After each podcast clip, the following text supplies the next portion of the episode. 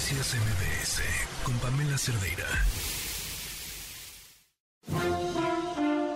Estimado público, antes de iniciar con nuestro show, les recordamos que está completamente prohibido usar cámaras de video, cámaras de gases, cámaras de autos, tablets, cubrebocas, ¿Por qué no me lo recomienda? mascarillas, ¿No sirven las mascarillas? credenciales de lector falsas, Dan asco, güey. computadoras y sobre todo, queda estrictamente prohibido alimentar a nuestros invitados. Bienvenidos al Circo Liceum, el lugar donde se enfrentan la razón y la nación. ¡Comenzamos! Advertencia. El siguiente segmento no es presentado por nadie en todo este programa. Aquí a varias veces campeón internacional, un artista, y además eh, justamente a la rama que se dedica, creo que es de las que pues más inteligencia requiere. A ver, ve, la inteligencia se mide de muchas formas, pero yo me refiero a esa capacidad para pensar rápido, para contestar rápido, para tener un pues también un bagaje cultural que te permita tener muchas herramientas de dónde agarrar campeón de freestyle, rapero, asesino de nuestro corazón. Asesino, ¿cómo estás? Hola, hola, ¿cómo? Mauricio Hernández, bienvenido. Muchas gracias por la invitación, aquí estamos bien contentísimos. Oye, no, gracias a ti por acompañarnos. Mauricio, la idea de estas entrevistas es que podamos tener una conversación. Ya sé, te voy a poner a hacer lo que todo el mundo te hace. Improvísame algo. Bien, bien. Es más, vamos a una batalla, tú y yo. Eso es todo. No, este, es ir un poco más a fondo en tu historia. Eres un gran, además, representante del país en el Gracias. freestyle. La gente con- te conoce, eh, conoce lo que has hecho, conoce tu música, eh, pero, pero yo quiero conocer tu historia. Bien, bien. ¿Cómo eras de niño? Híjole, pues de niño, fíjate, vivía yo ahí en Ciudad Neza. Bueno, la mayoría de gente sabe que soy originario del Estado de México, ahí de Ciudad Nezahualcóyotl. Y pues de niño yo era alguien de muy estar en su casa, ¿sabes? Mis papás no eran muy sobreprotectores, pero sí trataban de que no estuviera tanto en la calle, ¿sabes? Porque pues ahí la calle sí te contamina rápido, ¿sabes? Te, si no eres, tienes una mente muy... que, que te dejas influenciar por otra gente, eh, pues te puedes, te puedes ir para cualquier lado, ¿no? Ahí en esas, en esas callejuelas. Y la verdad, mis papás trataban de que yo hiciera muchas actividades, me llevaban al fútbol, me llevaban a, a hacer taekwondo, me llevaban a... Estaban muy al pendiente de la escuela, de mis tareas. Eran... ¿A qué se dedicaban muy- tus papás? Mi papá era, es, bueno, no, ya no es, era impresor, de- tenía una imprenta.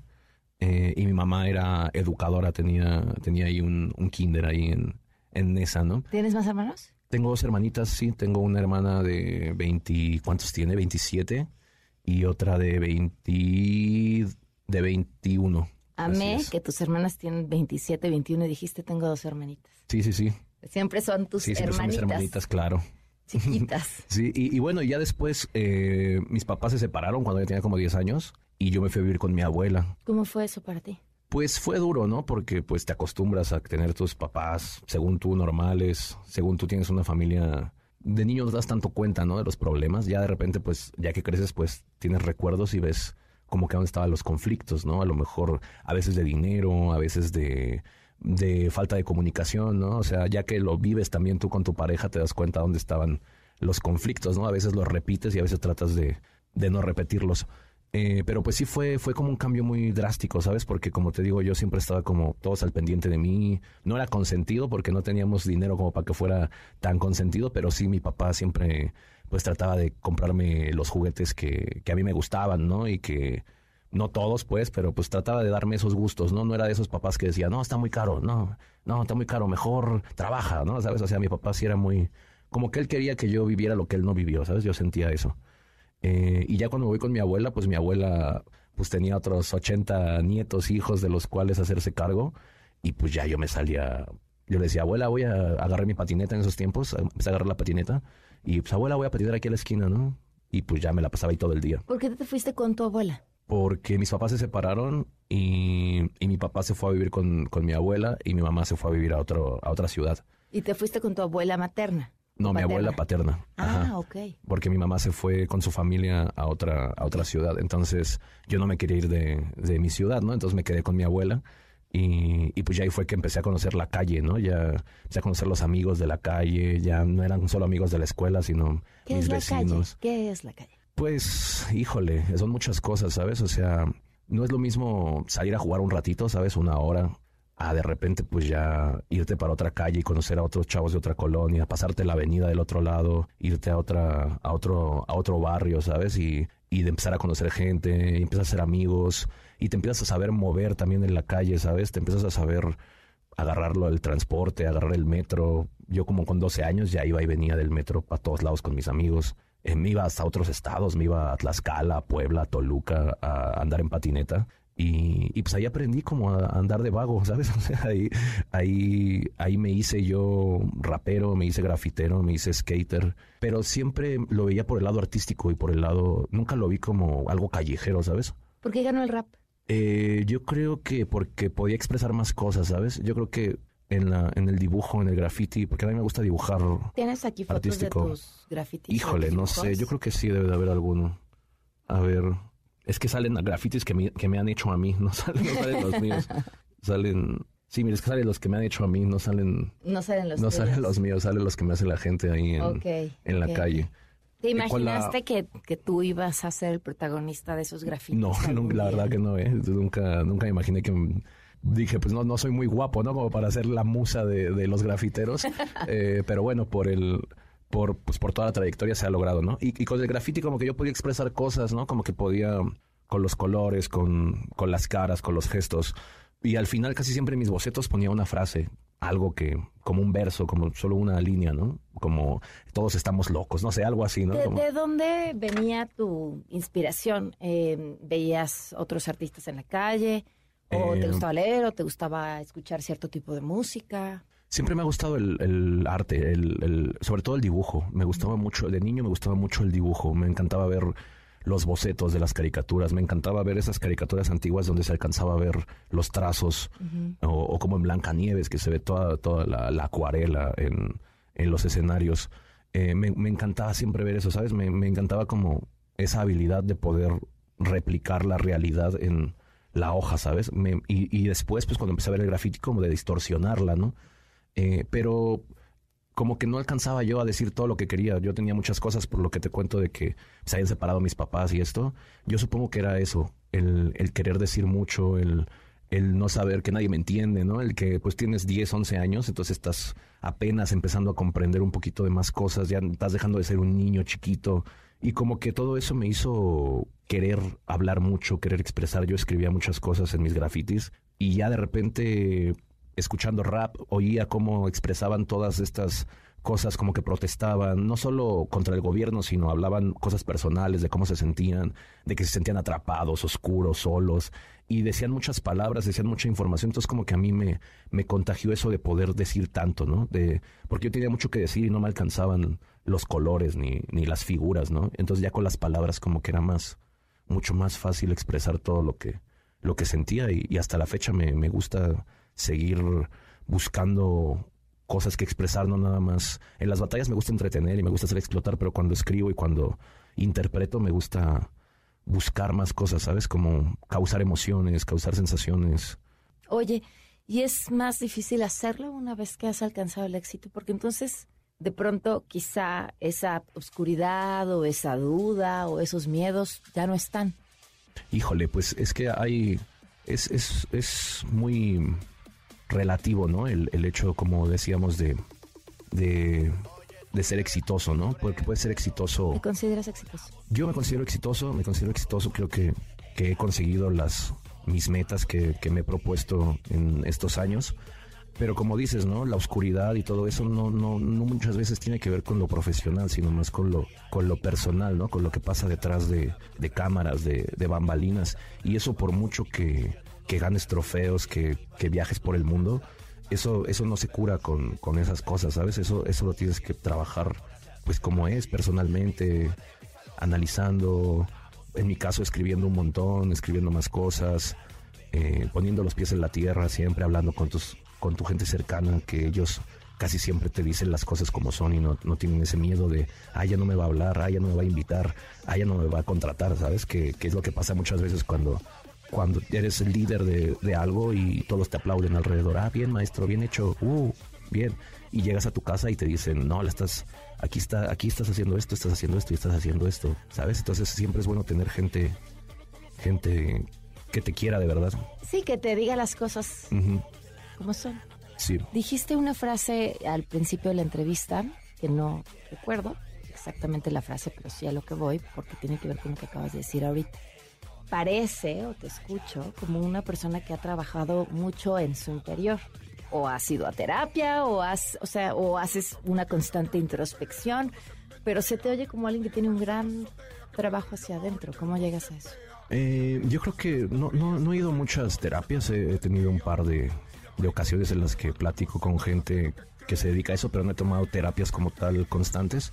Escribo, a veces escribo superficial y vacío nada más para, pues nada más para entretener, pero la mayoría de veces sí busco cosas, entonces cuando estás escribiendo te preguntas muchas cosas, ¿no? Empiezas a escribir un verso, una, una frase como, no sé, ¿qué hago aquí, no? Y ya de ahí dices, ah, cabrón, pues ¿qué hago aquí, no? Y te empiezas, entonces empiezas a pensar y reflexionas. Y en mi caso, trato siempre de. No me gusta hacerme el.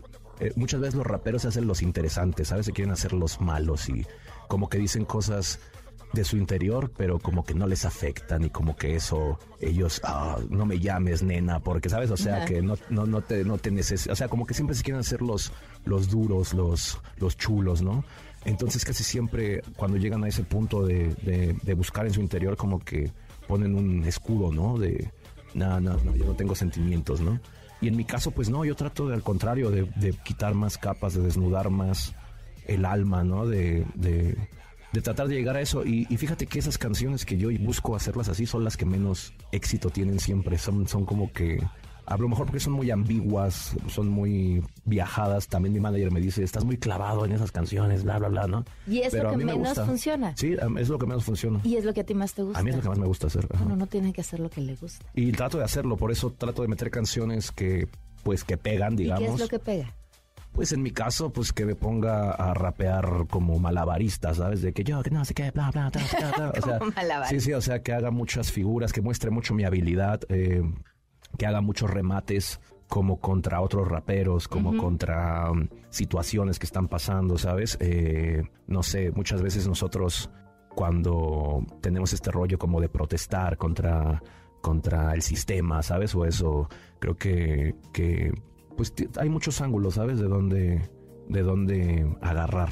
Pues es que te vuelves la voz de todos en ese momento también. Vamos a una pausa y volvemos.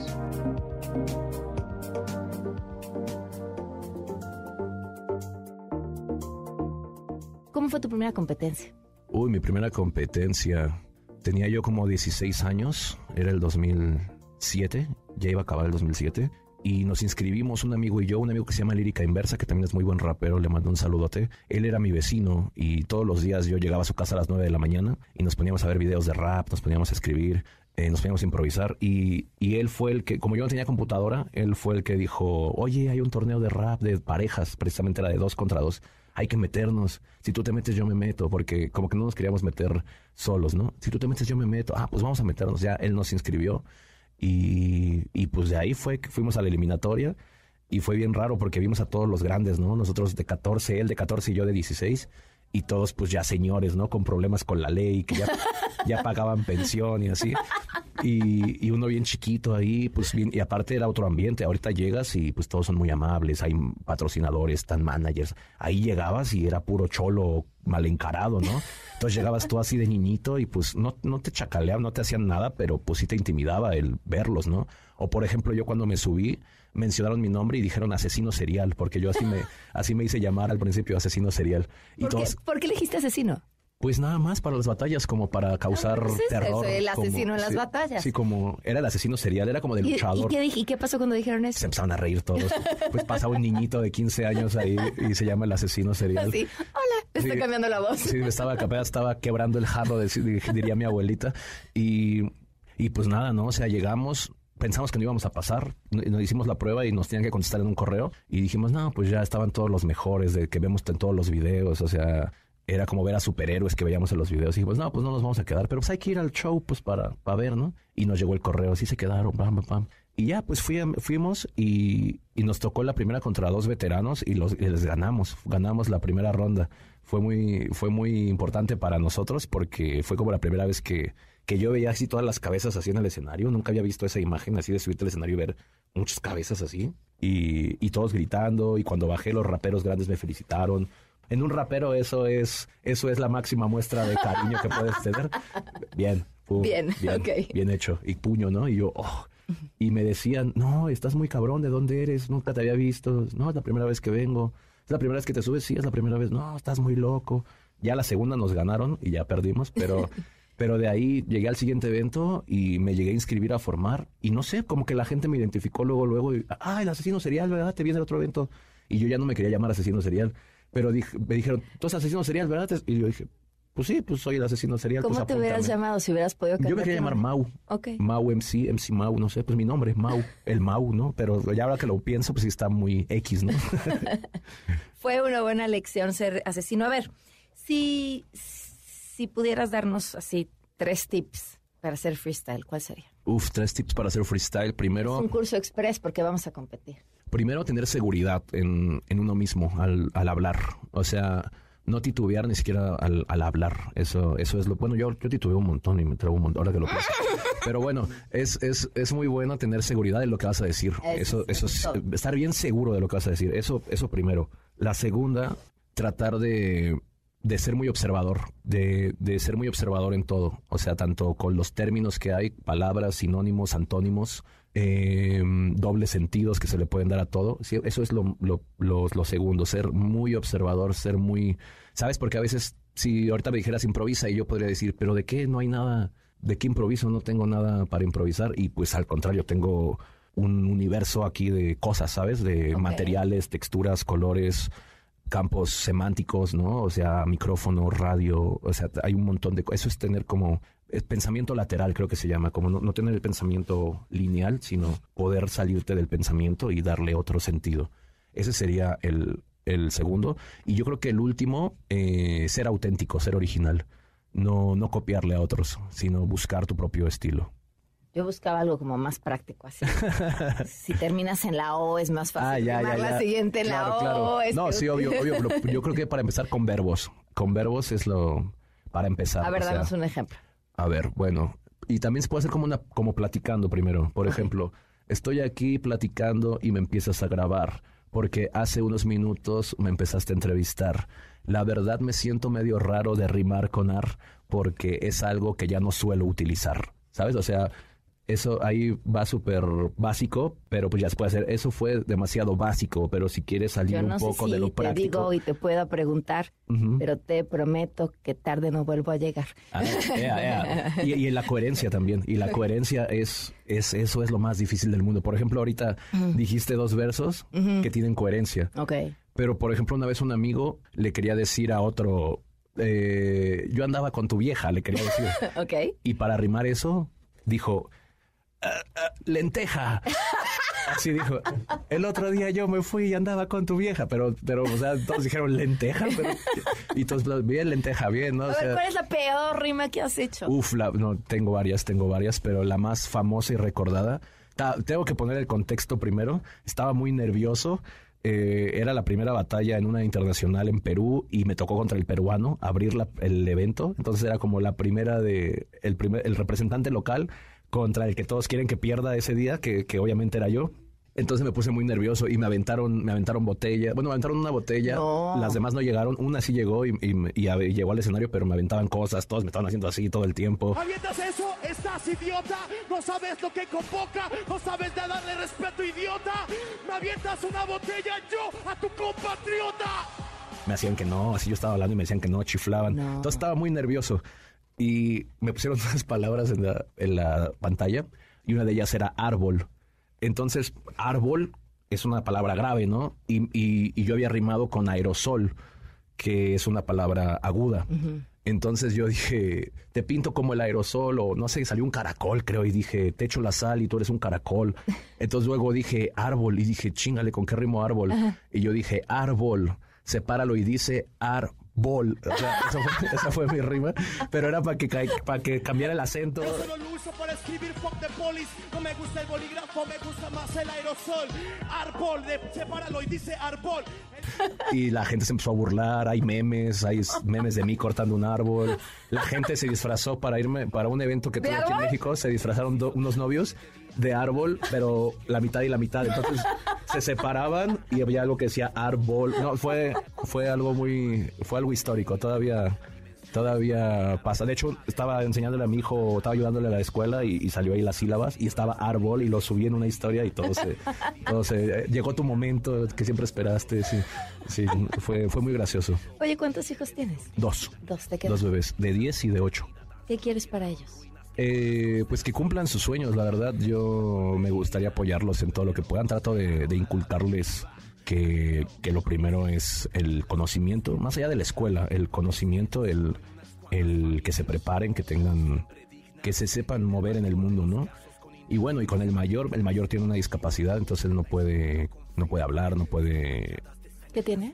él tiene una lesión en el cerebro que es parecida, digamos, a la parálisis cerebral, pero, pero no es parálisis porque él no nació así. Él, él adquirió eso hace tres años por, por una serie de complicaciones de, de una neumonía, luego tuvo este paros cardiorrespiratorios, tuvo muchas cosas que lo hicieron caer en ese con ese número de secuelas que tiene ahora en el cerebro y que pues ya es muy difícil que, que se pueda recuperar. Pues para él yo lo que quiero es que pueda, pueda ser autosuficiente en algún momento. Me encantaría que pudiera llegar a, no depender, y no porque no lo queramos cuidar, ¿no? Nosotros encantados de la vida lo cuidamos 24, 24 horas, 7 días a la semana. Pero pues sí me gustaría que él pudiera, ¿sabes? Ir al baño él solo, eh, decir que quiere hacer algo, poder tener amigos. Eso, eso sería mi, mi máximo sueño, ¿no? Y pues al- hasta donde se pueda. Yo, yo sé que no va a llegar a, a volver a, a ser el niño que yo tenía, pero hasta donde se pueda llegar, pues estamos, estamos luchando. ¿Qué lecciones te ha dado el arte sobre la vida? Como mencionas, ¿no? Como que siempre el artista necesita tener ese tipo de, como, no de experiencias malas, pero de experiencias, ya sea buenas, malas, pero como que siempre necesita esas experiencias muy intensas, muy, muy fuertes. Y, y cuando llegó esto, como que ni siquiera fue como, voy a escribir de esto todo el tiempo, voy a... Pero sí me dio como, como esa, esa fuerza para luchar ya no nada más por, por mi familia, sino por esta situación, ¿sabes? Como que al principio me deprimí mucho y no quería hacer nada, ya como que ya ni ganas me daban de, de hacer nada. Pero después sí fue como, ok, este, necesito, esta es la situación y no puedo deprimirme porque si no, no voy a poder hacer nada por, por mejorarlo. Entonces necesito estar al doble o al triple de fuerte, ¿no? ¿Tú solo llegaste a esa conclusión? Pues con, con mi esposa, con mis papás, con, con todos, ¿no? Hablando, hablando con, con mi gente alrededor y pues me aconsejaban también. Mau, tienes, acabas de sacar disco. Así es, sacamos el GOAT. Eh, pues nada, estoy bien contento. Lo Le está yendo muy bien, viendo Sí. las reproducciones, es un éxito. Sí, la verdad que sí, estamos súper contentos. Eh, hace un año que empezamos a tirar el primer sencillo. Estuvimos tirando sencillos cada dos, tres meses. Y bueno, ya ahorita en este marzo ya estrenamos el disco completo. Decir disco está en 1980. Sí, y la verdad lo estamos manejando así, ¿eh? estamos yendo a, a muchos programas de radio, estamos yendo a hacer presentaciones, pero, pero siempre siento que estar en la cabina, siempre siento que estar en el, en el foro, siempre da, da como más esa, esa onda noventera, como dices, ¿no? Analógica. Y, y pues nada, la verdad que los sencillos Esa onda tan de antes como verse a los ojos. Sí, tam- es- exactamente. Y, la verdad le ha ido muy bien. El último sencillo que sacamos con Millonario ya, ya está llegando al medio millón de, views. El sencillo que sacamos con Jera eh, también ya, ya sobrepasó el millón de views. Entonces, pues vamos trabajando chido, vamos, vamos echándole ganas. Sabemos que no es de un día para otro. El, ya llegué, ahora hago música, vengan todos, ¿no? O sea, entonces, eh, pues poco a poco, yo sé que, que es un trabajo largo. Llevo 15 años haciendo, haciendo rap, entonces yo sé que, que no es de un día para otro. No, hombre, estás, estás ya ahí. Eh, Mau, qué, qué de verdad, qué privilegio eh, Gracias. conocerte. Empecé diciendo es un artista, eh, es un hombre inteligente, el talento que tiene. Y me quedo además con la de un tipo eh, sumamente profundo, sensible, con una vida muy interesante que contar y otra más por delante. Muchas gracias, te agradezco mucho. Pues, pues nada, yo nada más trato de, de platicar. Gracias, gracias Sí, por sí, sí. platicar. Muchas gracias. Se quedan con la gran Ana Francisca Vega. Muy buenas tardes. Bye. Noticias MBS con Pamela Cerdeira.